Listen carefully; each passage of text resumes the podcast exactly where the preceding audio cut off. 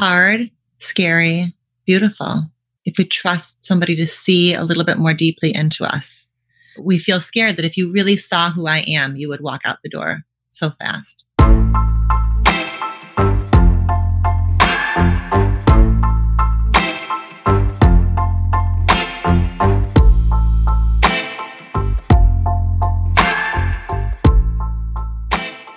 Oh my God, I am so excited for today's episode. I'm also a little bit upset that it's only 47 minutes long when it should be so much longer. Today's guest is Dr. Alexandra Solomon. She is a self proclaimed love nerd, which is pretty much like the same thing as a love bird, by the way. She's a licensed clinical psychologist. She's also a professor at Northwestern University. She teaches a class called Marriage 101. She's actually doing the thing that we need more of. We need more relationship education and she she's teaching that class, which I think is amazing. She's also the author of a book that I love called Loving Bravely. And it's a beautiful conversation. It's warm, it's intimate, it's connected. And we talk about vulnerability. We talk about bringing relational awareness to your relationship. We talk about attachment theory and boundaries, which you're going to hear a lot more of this year on the Love Drive because of how important it is to forming good, healthy, intimate relationships. I love this episode. I'm so grateful I had the best time editing this episode because, first of all, Alexandra is an amazing speaker. And so it made my job really, really easy. And the content is near and dear to my heart. That's it. That's all I'm going to say. Other than my name is Sean Galanos, and this is the Love Drive.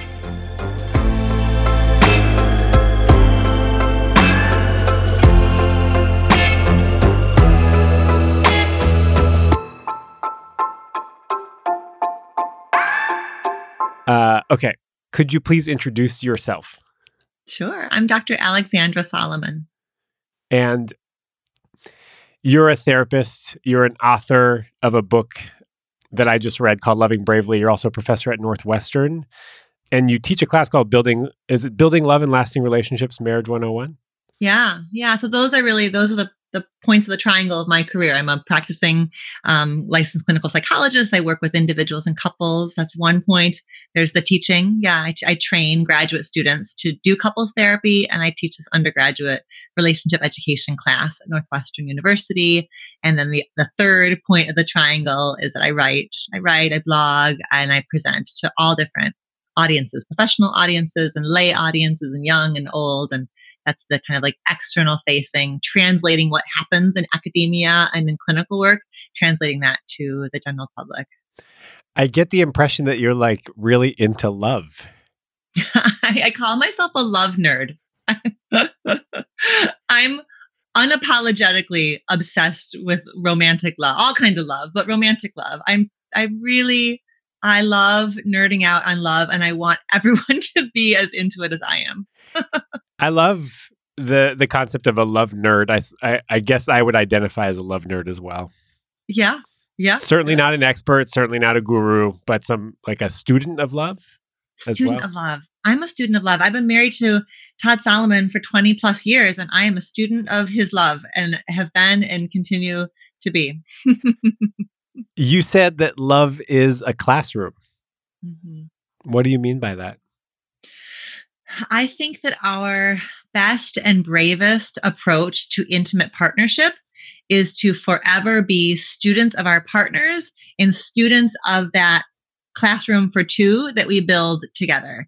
Um, because otherwise, love is too frustrating, right? There is there's so much frustration and and um, friction in love that unless we take a stance where those painful moments are breathed into and where at least a little part of ourself holds on to the idea that this moment can teach me something.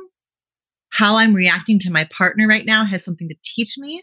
Unless we step into that framework, it's just so painful. The opportunities for missing each other, for misunderstanding each other, those opportunities never go away. So we can either fight and act as if somehow we can make this thing perfect, which is what all of the fairy tales we ever grew up with show us, Or we can just lean into the fact that that imperfection is what makes it a classroom. Like it helps us grow and heal and work our old wounds out kind of again and again with somebody who's also in it with us, you know?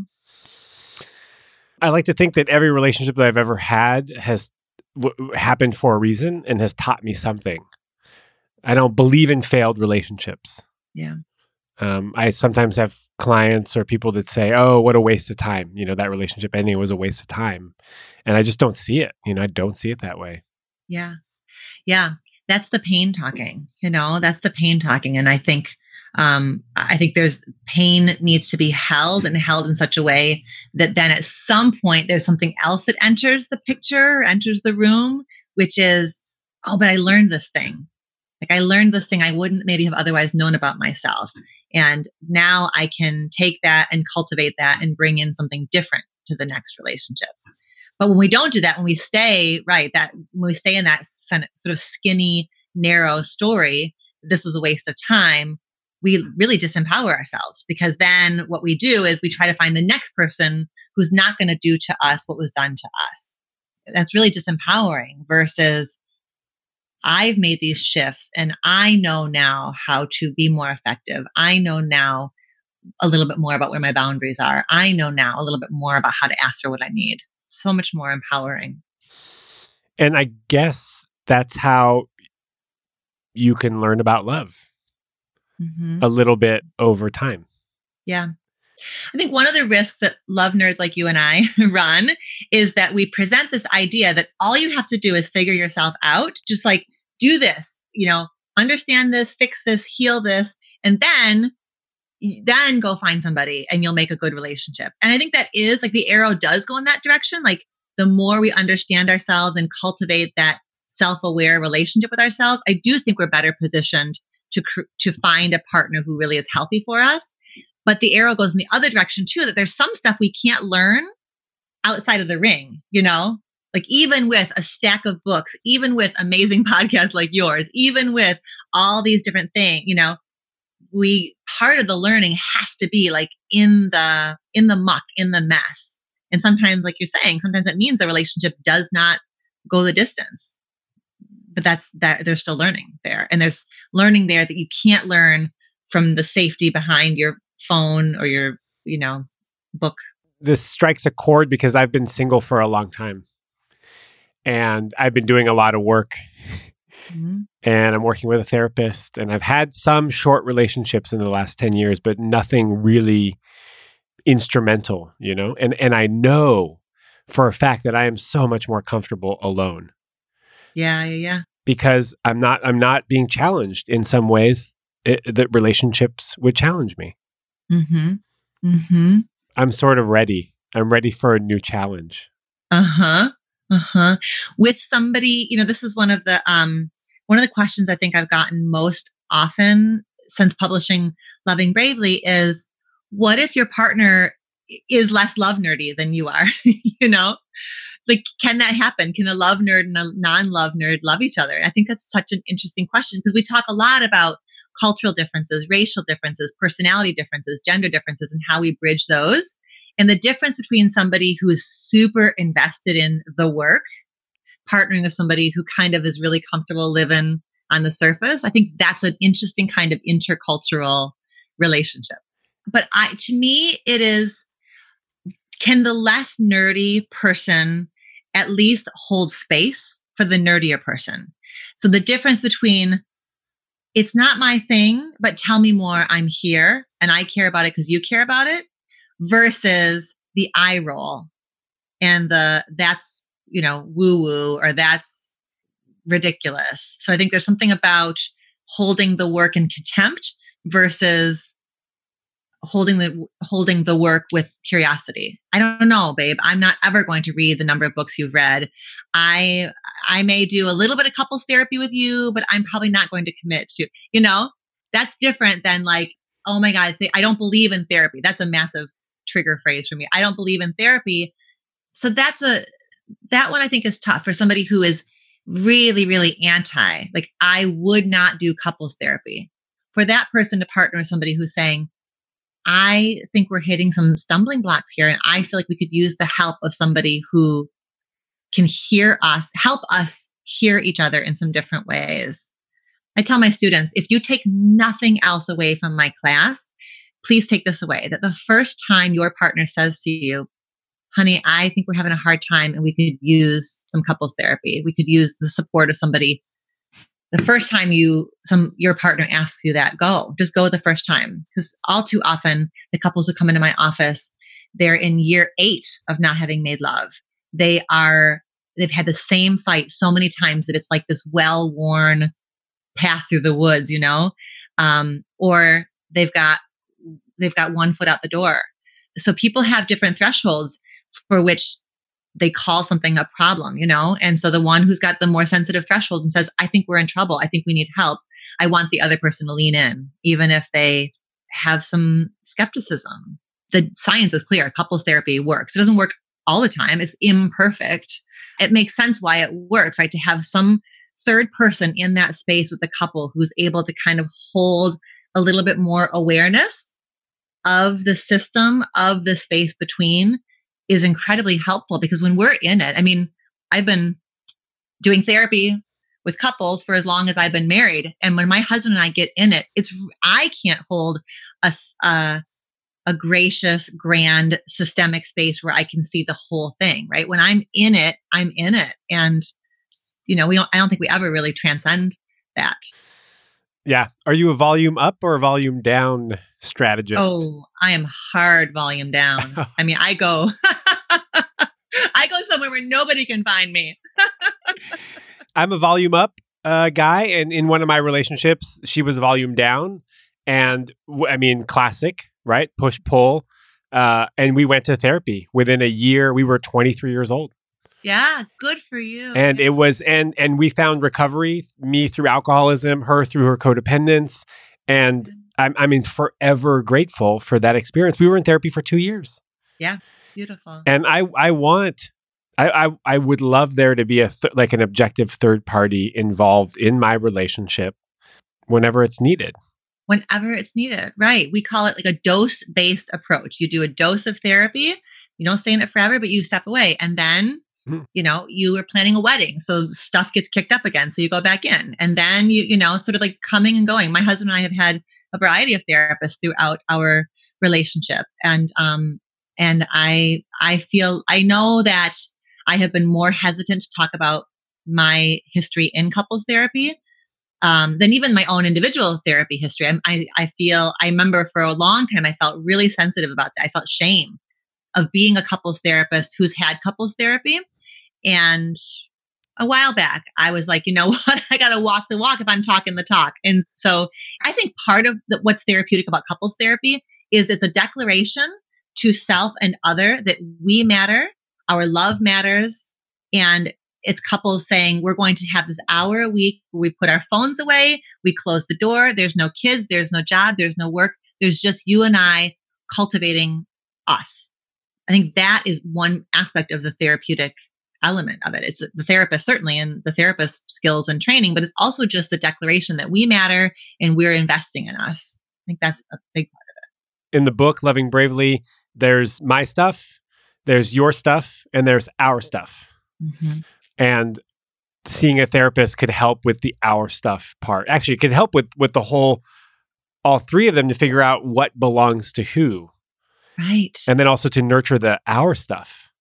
Right. Exactly. Exactly. Yes, for sure. The the science that's been really helpful around this is attachment theory, like attachment science. So we know like when we're born, we attach body, heart, soul, the whole thing. We attach to our primary caregivers in this way in which the, our primary caregivers like live in our bones. Like they live at a cellular level, they matter. Like we are interdependent from the very beginning. And the cool thing that happened with attachment science was it was initially the study of the parent child relationship. And then in the 1990s, teams of researchers came in and were like, wait a minute, let's see what happens with adults. And it turns out adults in a, in a pair bond, in an intimate relationship, attach to each other the same darn way that babies attach to their caregivers. Like we attach to intimate partners at this profoundly deep cellular level. And so when I can't find you, when I can't feel you, when you're in your volume up mode and I'm in my volume down mode, it's an attachment panic. Like it's a panic that happens at, at a very, very deep level. I think we have ways in this modern era of really emphasizing you got to be able to stand on your own two feet. We're so hard on the independence and you've got to be complete as a person. But that belies the science. And the science is that we're interdependent, that we really do, when there's a rift in the relationship, it really hurts and it hurts in a in a profound way. Sue Johnson, who created um, emotion focused therapy, she's the one who really has helped couples therapists and the general public alike understand how profoundly interdependent we are on each other and how much love matters. Oh, love matters. I just like that as a bumper sticker. That's right. love matters. Love matters.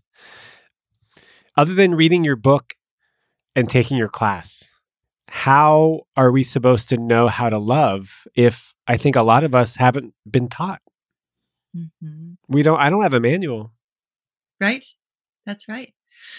Yeah. I always say that we're, when we're growing up, we're like these little social scientists in our house. You know, we're absorbing all kinds of mostly implicit, sometimes explicit lessons about what it is to love and be loved. We watch the adults in our households relate to each other and we feel how they relate to us. And so we have already, we come into our adult intimate relationships with all of these kind of paradigms and constructs and expectations of who we ought to be and who the other person ought to be that are so implicit that when our partner doesn't meet what we expect, we feel we're triggered.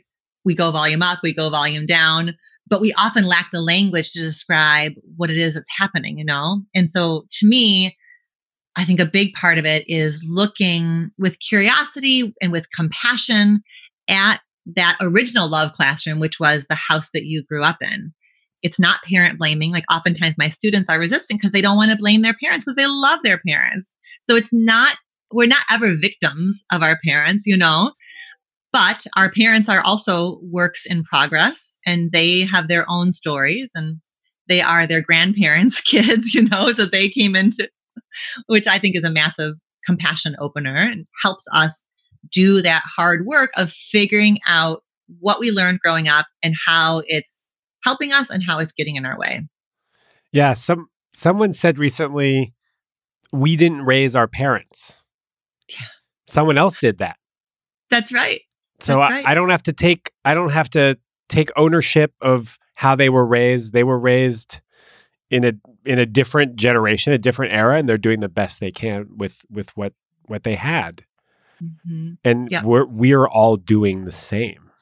Yeah, and the more I think the more we can see that stuff with with some amount of clarity, the less likely we are to play it out with our partners.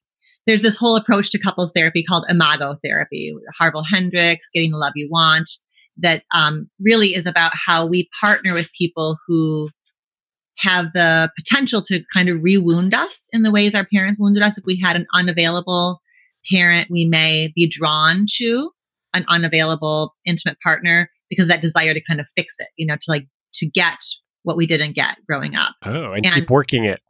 Yeah. Mm-hmm. And that doesn't mean we don't have to make our partner wrong just because they do hold that element of difficulty being available. It does mean that it's really helpful for my partner to understand listen part of what draws me to you is that sometimes it's hard to get your attention. And so and what is where does that come from? Like where does your struggle to connect come from? And the more we can understand where our partner's tender spots come from the more they can understand where our tender spots come from like then that becomes the work um that that's the my stuff plus your stuff equals our stuff. What you're talking about sort of reminds me uh, a little bit of a segue into dialectics. Is that am i saying it right? Mm-hmm. Which is something that I learned about in your book and and has sort of three main points uh, that everything is connected to everything else which i can totally get behind. Change is constant in, and inevitable. I can totally get behind that and that opposites can be integrated to form a closer approximation to the truth and the way i understood that is when i had that therapist when i was growing up um, he said that a sign of emotional maturity is able is being able to have multiple competing emotions mm. at any one time. I love that. Yeah. And that could look like, hey, partner, you're really pissing me off right now. And I love you. That's right. Yeah. Or hey, family member, or hey, coworker. I Yeah. think you're so important to me, and this is driving me crazy. hmm Yep. Yep. And the ability to sit in that paradox is so hard and it's essential. And I think what we want to do, we want to make love follow rules. Like we want to just make it orderly, like make a flow chart, make a graph, make a make an agreement, make a rule, set a parameter. And I always imagine love off to the side, like laughing their ass off. Like you think that love is going to cooperate with some flow chart that you design. So a big part of it is just like being able to more and more comfortably sit in that paradox. You know, um, Esther Perel is one of um, my favorite thinkers and writers, um, and a dear friend of mine about love and sex and intimacy. And her whole first book, Mating in Captivity, is about the complete dialectic of we crave from the same person security and novelty. I want you to have my back and I want you to keep me on my toes. and that doesn't get resolved. It, we sometimes we make a we we try to resolve it and our work really is to sit comfortably in that. I think about when I um when I travel for, you know, to give a talk or go teach somewhere, every time I do this, I check into a hotel room, you know, and I open I'm a I'm a wife and I'm a mom of um, two teens and I have a dog who's sitting right here wanting my attention while we talk. And so I'm in I'm in connection a lot, you know. So I get to go to a hotel sometimes and I open the door to the hotel room and at the very same moment I had this sense of like I have nobody around me. I have this big old bed, a remote that is all my own, and simultaneously I feel how lonely I am. And that is at the same moment. And so that my job then is to, my work in that moment is to expand and breathe into that paradox rather than foreclosing on, oh my gosh, I love being in here. It must mean that I should divorce my husband and live as a single person. Or, oh my gosh, I hate being away from my family. It means I've done my whole job wrong and I shouldn't travel for work and blah, blah, blah, blah. You know, like the urge to foreclose on one or the other is less interesting and as your therapist would say, less mature than just breathing into like, oh, look at that paradox. I have total freedom right now and I'm lonely as hell. Those both things are true. I'm delighted and I'm sad at the same time. What a rich experience. Mm-hmm. Mm-hmm. For a long time, I couldn't do that. If I was angry, I was angry, and I I really had a hard time finding how I could even have loved you in the first place. Yes. That's right. So hard. Hmm. Yeah, my one of my um, therapy mentors describes early in her marriage, you know, getting in a fight with her husband. I may even put this in the book. I don't remember if it's in the book or not, but she would describe getting in a fight with her husband, and the thought was, "I hate him." And with the work, couples therapy, you know, understand it became, "I hate this moment." I hate this moment. Yeah, it's in your book. Good. I'm so glad it's in there. Yeah, it's in there. Yeah. uh, because it's important. I hate this moment. Yeah. This moment is really challenging me. Hmm. I sort of had to stop reading your book like 60 or 70% of the way in because there was so many things that I wanted to talk about and there was just no way that we would be able to get to like a fraction of it. Uh, which is a ringing endorsement for the book. I can't wait to sit down and read it again and really take my time because there was uh, I connected with so many different parts of it. Thank you. Thank you. Yeah, it's it's truly it's a truly beautiful book. So thank you for taking the time to write it. I'm I'm assuming that writing a book is a lot of hard work. so thank you. And the book is about sort of uh, big picture. It's about relational self awareness. Mhm. And can you tell me what that means? Yeah. So, relational self awareness, I define as um, cultivating a curious and compassionate res- relationship with yourself Hmm. and using that as a foundation for how you love and are loved by an intimate partner. And so, I think oftentimes we want our partner to heal us or to love us as we are, which which we certainly do deserve to be loved as we are.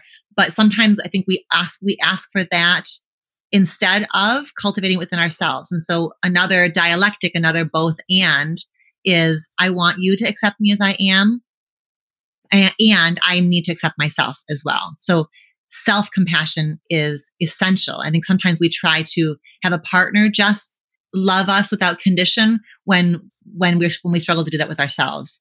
Um, and the consequences are massive. I know in my own relationship, I am far more likely to be critical and nitpicky at Todd when I'm struggling to just be really loving and gentle with myself. There's a total relationship there. I can't give him grace, compassion, kindness, and gentleness if I'm not giving it to myself.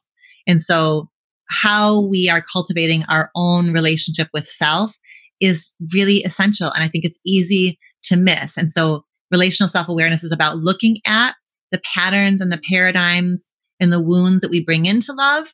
And it's about practicing moment by moment how what am i how am i relating to myself right now am i relating myself with compassion or am i being really self-critical you're to this you're to that you're so this you're so that you're broken you're worthless you're you know all these sort of shame loaded things that we're all at risk you know this is brene brown's work has been so important to so many of us around understanding the power of shame and the healing qualities of vulnerability and that that all has to do with how i relate to me and how I relate to me is going to shape a hundred times out of a hundred how I show up in the space with you.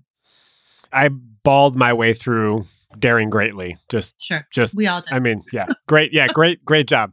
Uh, right, that's right. I mean, um, amazing, amazing amounts of tears, uh, mm-hmm. uh, which came from just you know sadness at how I sometimes speak to myself. Yeah. And mm-hmm. you know, I've got a picture of little me at six years old on my fridge, hanging on a maple syrup bucket. Beautiful. Wearing acid wash jeans and a red bandana. Yeah. And uh, I'm just reminded, like, every time I talk negatively to myself, like, would I say that to him? You know? Right. Beautiful. It's such a beautiful opener to self compassion. Yeah. I think more and more I um I talk about, you know, the the young. I have my couples put um, pictures of themselves as young people on their fridges as well because it goes that way too, right? Like, would you talk? You know, look at that picture of your partner when they were little, and you wouldn't talk to them the way that you're talking. You know, that's a massive opener too. I think we can have much more compassion for our partners' frustrating qualities when we can hook that frustrating quality to the story of who they used to be and what they had to survive in order to get to today. You know, I think that's really, it's important to give it to ourselves and it's important to give it to our partners. Yeah, I, am just thinking of all my exes and their baby photos. You know, they're like small child photos, and they're they're so they're so delightful. I mean, they're you know full of openness and joy and like trust. Mm-hmm. And mm-hmm. some, you know, life has shaped us to be who we are now right. with with our walls with our defenses with with our reactions with you know our wounds mm-hmm. Mm-hmm. it can be so hard yeah. to to just remember that you know we're sort of a collection of experiences. Yeah and that i love that idea that um pain isn't we hold we don't fix pain we just hold pain we just hold it with gentleness. And so another of my favorite teachers terry real is it terry real who said this? Who the heck said this? Get it right. The, the more immature parts of us you know get activated like our wounds get activated and the goal is to just not have them like take over and drive the bus you know? So i don't know that we ever get to the point where we're not activated and stirred because of because we have wounds because we've developed walls because we've had to adapt to really difficult situations. That doesn't go away. But I think that to me, we were talking a little bit ago about the volume down, how I go volume down. To me, I will probably always, I'll probably be an 85 year old woman going volume down. But my, my work is to go less deeply into that hole and to find, find the door or the ladder to come back out of it sooner, to not go so deep and to come out sooner, to shrink the amount of time that I'm there. I don't think I'll ever be in control of when I get triggered, when I get stirred, when old wounds get activated in me. But I sure as heck can, can develop different ways of relating to that wounded, activated feeling. And our knee jerk so often is to blame our other person, our partner for making us feel this way. You made me feel that way. No, no. What happened in the space between us activated this old wound of mine. And now I'm getting lost in that old wound. And I need to work on that myself. And I need to invite you in as an ally and a partner to me in that wounded space. So different. That's so different. Yeah, you're you're bringing up something that I learned yesterday was sort of that we're we're not responsible for our triggers, but we're absolutely responsible for our reaction. Yep. And it's the time in between the trigger and the reaction that's that's really important. Like, can I pause here? Mm-hmm. And can we change the narrative a little bit? yeah Yep. Because I'm I'm telling myself a story. Right. The the trigger brings up a story and and it's not necessary actually for the most part it's probably not true. yeah. Uh-huh. Yep. I have couples when they get into that language that, so there's a trigger there's a story that attaches itself to the trigger. And so my a client will start to tell a story. And I know when you said that thing, you were disrespecting me and you don't care about me. And in that moment, it's like I don't even exist to you. And there, there are three chapters into the story that the partner, you know, when we slow down and we can check in and the partner can actually describe what was happening for them, that's not the story. But when that story gets going, it feels so convincing. You don't love me. I don't matter to you. You don't see me. That feels so convincing to us. Um, and it's really hard to slow down and back up and be curious enough to really try to understand what was going on inside of our partners mind, heart, body, soul. And it's hard because the defenses go up as soon as you say, you did this or you made me yeah. feel this way. I mean, as soon as someone uses that language, I think now I can probably be a little bit better at taking a pause, but actually that's not true because last night I was having a phone call with a family member and we're both volume up people. And I was not able, you know, I, I do all this work so that I can be a loving partner to somebody, but a lot of it goes out the window when it's, you know, a perfect stranger cutting me off or a family member that's disagreeing with me. Uh huh. Yep. Yeah, that knee jerk stuff is really it's hard to manage. I think it's why, well, you can't go anywhere to any mental health conference without having something about mindfulness there, right? Mindfulness has, has really taken over the field of, of mental health which is always such a laugh because you know the buddhists in nepal and and all over the non-western world have of course been practicing mindfulness for thousands and thousands of years. And these us western mental health professionals are now like we have this great thing. It's called mindfulness. And so out. to us it's quite new. Yeah go ahead you guys. Okay we've been doing this for thousands of years but welcome. And i think when we it's another kind of self-care practice right? When we when we work on our own mindfulness practices, we do widen out our zone of tolerance for frustration. We increase the chances that we'll be able to catch the trigger and sit in a pause and regulate ourselves before we respond. But I tell you what, right? You throw a, a family member in the mix, a, a mom, a dad, an intimate partner, a kid. When the stakes are high and the relationship is tight, it's harder to manage that trigger. And so another practice then is just to say, time out. I love us too much to keep talking right now. I love that phrase. I love us too much to keep talking right now. Um, which is hard because what the trigger is saying is you have to prove your point. It has to be right now. They need to understand, you know, that's, that is powerful force to be reckoned with.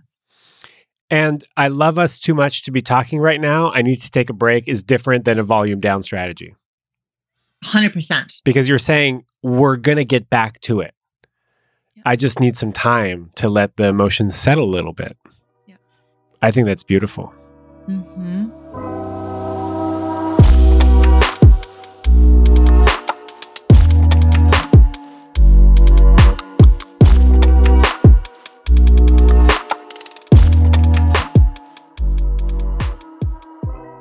I love us too much to keep talking right now. Holy shit. I've never said that in a relationship. I can't wait to have the forethought and the patience and the pause required to say that.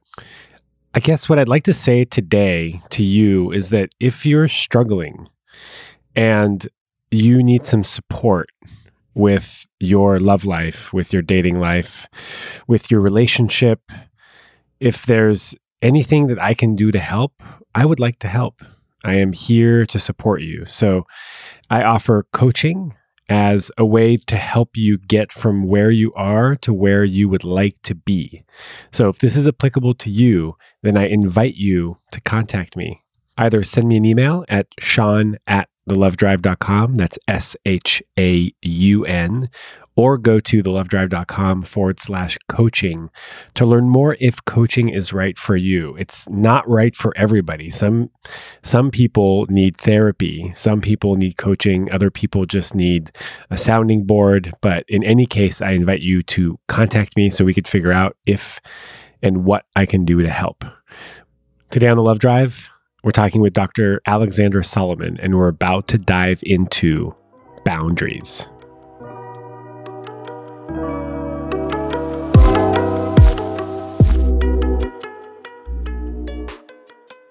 And I heard maybe in your book that boundaries are the space between you and not you. Mm-hmm. What do you mean by that? A boundary is a space where you and I meet. It's the end of me and the beginning of you. And we get lots of lessons early in our life about the kind of boundaries that we are entitled to or allowed to have. The essence of any kind of trauma, sexual, physical, verbal um, trauma and abuse is that it's a boundary violation, right? It's somebody imposing their will upon us at a time and a stage and a place where we aren't able to say, stop, no, back up. Um, so for those of us who've had early boundary violations in the form of trauma or abuse, it can feel really hard to know when to say when and how to say when and even where our boundaries are. I remember reading an article by Geneen Roth, who's done a lot of work um, around women and food. She's a great book called Women, Food, and God. It's like, it's a really beautiful book. And she talks about giving girls and women a six foot, and this would be applicable to boys and men as well, six feet of um, red yarn and having them make a circle around themselves and being like, this is your physical space. You know, you are entitled to this much space around you. And you're entitled of who gets to come in and when they come in and how they come in. And just that some of our healing work is around knowing, even knowing when there's a boundary violation and what that feels like. I describe in the book, for me, I know that I'm I'm allowing a boundary to be violated. I'm I'm colluding with a boundary being violated. I feel this like twist in my gut, you know, and it's, and I feel like I have to, I am staying in a space where my gut's twisting. Like I'm getting data that this isn't healthy. This is not, I'm not well in this space. But learning how our bodies cue us to, you're too close, you've come too far, I don't feel okay about this. We have to learn how that feels. And that's step one. And then step two is how to articulate that. So those are like the intrusive boundary violations. And then there's the ones where we're violating somebody else's boundaries, you know, exiting our own business to muck around in somebody else's business. And so sometimes our boundary work is like learning how to like rein it in. Do you want my, tell me what you want from me. Do you want my advice? Do you want my opinion? Are you open to feedback versus just telling people what to do and how they should be doing it and how they should be living? So those boundary violations are, you know, about what comes in and what goes out. And the other piece that's super important about boundaries is that they're really culturally defined and determined. Right. Even just like there's interesting science about if you look at how close we stand to each other when we're talking, different parts of the world have different definitions of how close two people should stand, when touch is appropriate, when touch isn't appropriate. So boundaries are super duper duper contextualized. So what I may consider a boundary violation is very might be very different than what somebody else would consider a boundary violation based on just our cultural location, even the part of the place on this globe that we grew up. I get the impression that the best way to deal with boundaries is to talk about them, mm-hmm. especially when it comes to your partner, your family, people that are close to you, yeah. because we can't assume. And to resist the urge to say something like, it's obvious, anybody knows that's inappropriate. Right. Anybody should know that. Because they're personal they're personal right so like thinking about you know an early when a, when a couple is kind of settling into like early in their relationship and she sees that her partner is commenting on ex's photos on facebook she has to resist the urge to say it's obvious to anybody that that's a betrayal because maybe for her partner she has a different sense of what betrayal means and what a boundary violation means. So they're co-constructed, they're co-created in the space between two people. And I think it's hard when there is something that feels like a boundary violation. It may feel like absolute crystal clear truth to me that if you're saying you're my girlfriend, you no longer comment on your ex-girlfriend's photos. That may feel like capital T truth to me. But can I be curious enough to say, like, let's, can we figure this out together and figure out what's going to work for each of us? Yeah, that's not a capital T truth for me. Mm-hmm. Mm-hmm. And it might be for somebody else. Yeah. So let's come together and figure out figure figure this out together. Mm-hmm. Mm-hmm. My favorite question is is how can I help? Instead of Mm. just helping. I love that. Yeah. Yeah. Yep. And the answer can be, oh, just you being there, just asking that is is is enough. Yeah. Thank you. Mm-hmm. Or here, do this. do these things. Support me in this way, but not in in a way that I'm sometimes I'm sometimes compelled to help somebody Right. because I'm not minding my own business. No, we're in fact killing them with kindness. I'm just trying to help. Don't you understand how much I love you? I'm doing this for you. That's killing somebody with kindness. If they haven't asked to sign up for your newsletter called How You Should Live Your Life, it's not welcome. They don't they're not ready for it. They're not interested in it. Someone Yeah. said that um, unsolicited advice is a form of verbal abuse. It totally is. I'm on board with that. I mean, we need to be careful when, when we use the word abuse, but if for sure it's a boundary violation, unsolicited advice is 100% a boundary violation. That's true. We do have to be careful how we use the word abuse Mm-hmm. because people that have actually had real abuse would be like, well, you know, Is it though? is it? So, a lot of the stuff that we're talking about here, you go into extreme detail in your book. So, it would behoove people to just get the book if they want to learn any more about all of this. Plus, so much more. We're not even going to touch on soulmates because I feel like we could probably do a whole episode on soulmates. That's right. We'll be here all week. We're we're here all week. We're doing a it's a 72 hour podcast. Yeah.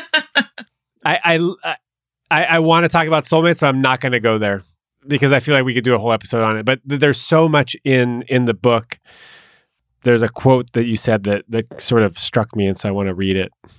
When we take the risk to dig a little deeper, what we access is our vulnerability, our most authentic expression of self creating the potential to deepen the connection with yourself and with your intimate partner.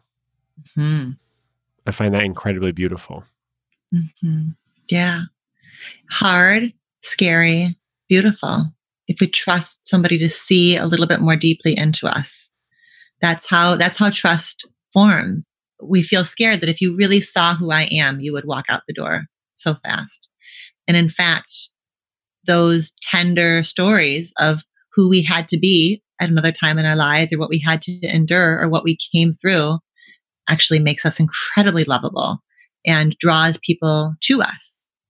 Yeah. I mean, I I am both an intimacy junkie and terrified Mhm. of really being vulnerable. Yeah. That's what it is to be human. that is what it is to be, yeah. We're as drawn to it as we are scared of it. Mhm. Dialectics. Dialectics. Yes. Would you be willing to tell me the story of the marital toothbrush? Yes. That's a di- that's a story of dialectic, isn't it? Hmm.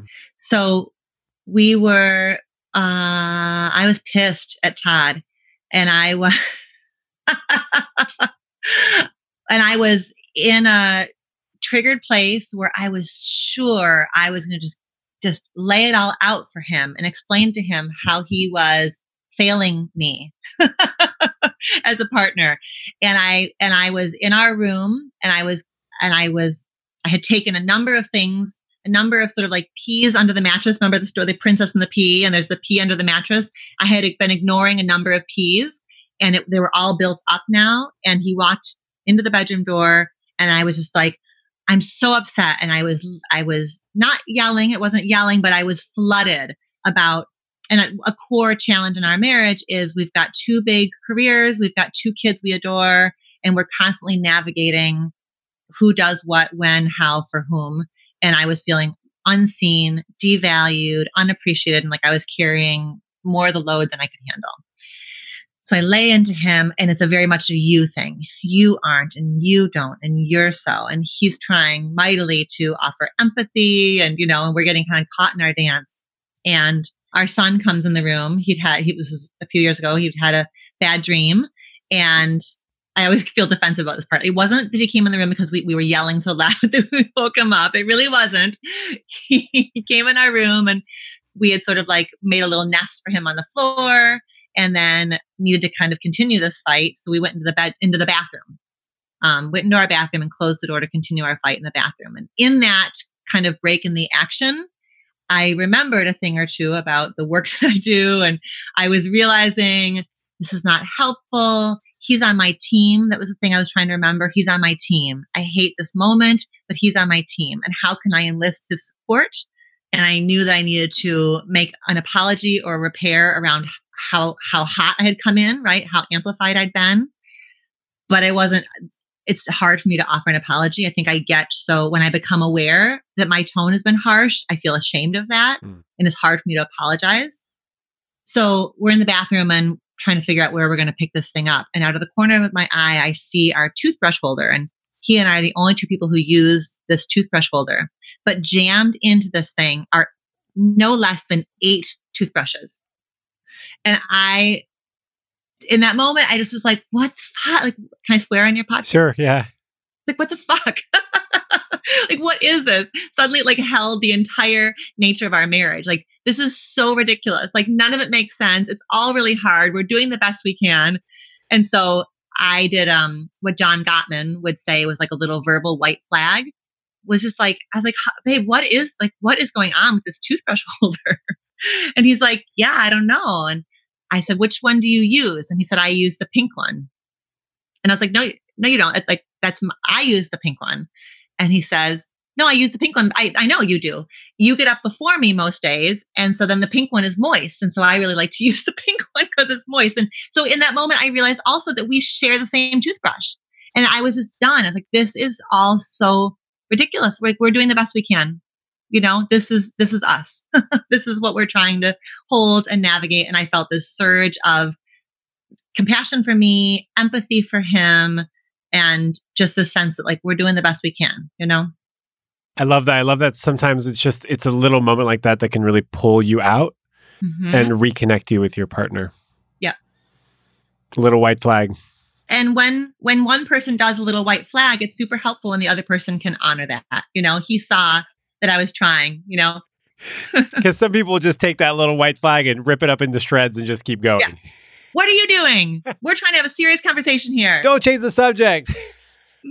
okay, I have two questions for you. What is a way in which your life uh, turned out differently than you thought it would? oh my gosh. I don't know that I knew that I would be somebody who be able to be married for as long as I am married. I, I, I grew up in a family with quite a bit of relational struggle and challenge. And I think I had in some ways the cards stacked against me in terms of being able to create and nurture something that feels good and healthy. So I think that's different than maybe I would have at 14 known was possible for me. Yeah, to me, all of the therapy I've done and my commitment to being a love nerd uh, is kind of how that happened. Oh, beautiful. You're a miracle. You're a, a marriage miracle. I don't know. I've got one more question for you. I sometimes give free love advice. Well, actually, I do it every week, but I sometimes bring a sign and I put it on the street and I sit there with sometimes with my microphone, sometimes not, uh, just as a way of giving back and, and as a way of connecting with people with different struggles. One of the hardest questions that I get is, uh, "What is love?" Mm. And I never really know how to answer it. So I'm I'm giving you the I'm giving you the one that I have a hard time answering. Beautiful. Well, I know it's a verb. I know it's a verb that it has to be enacted and practiced uh, my favorite definition of love is from um, so bell hooks is one of my favorite feminist authors and she wrote a book called all about love and she uses a definition that she got from m scott peck who's like an old time like 1980s one of the initial self-help gurus And his definition of love is that it is the ongoing commitment to the spiritual growth of another person and that it is an uh, in it, that it is a relationship of constancy.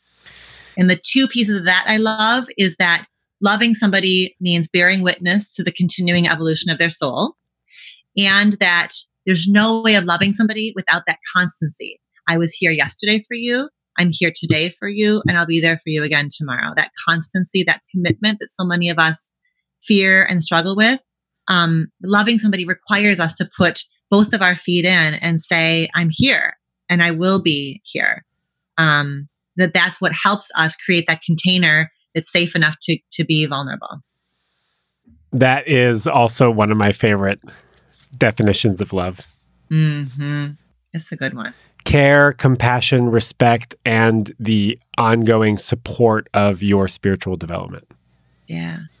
Yeah. Can't really find a better one. Mm-hmm. Where can we find you? Well, um, the best place is on my website, dralexandrasolomon.com.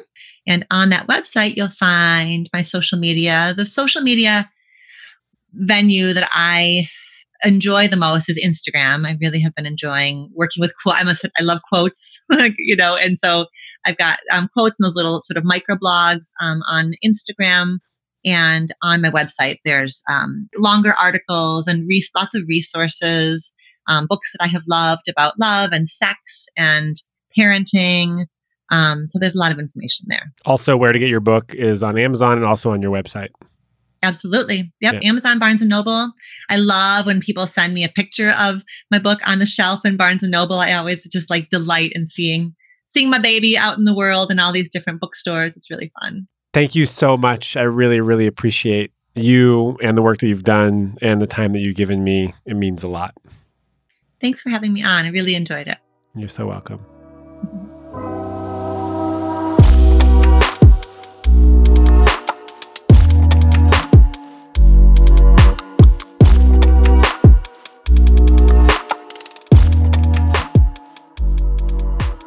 How delightful was that episode?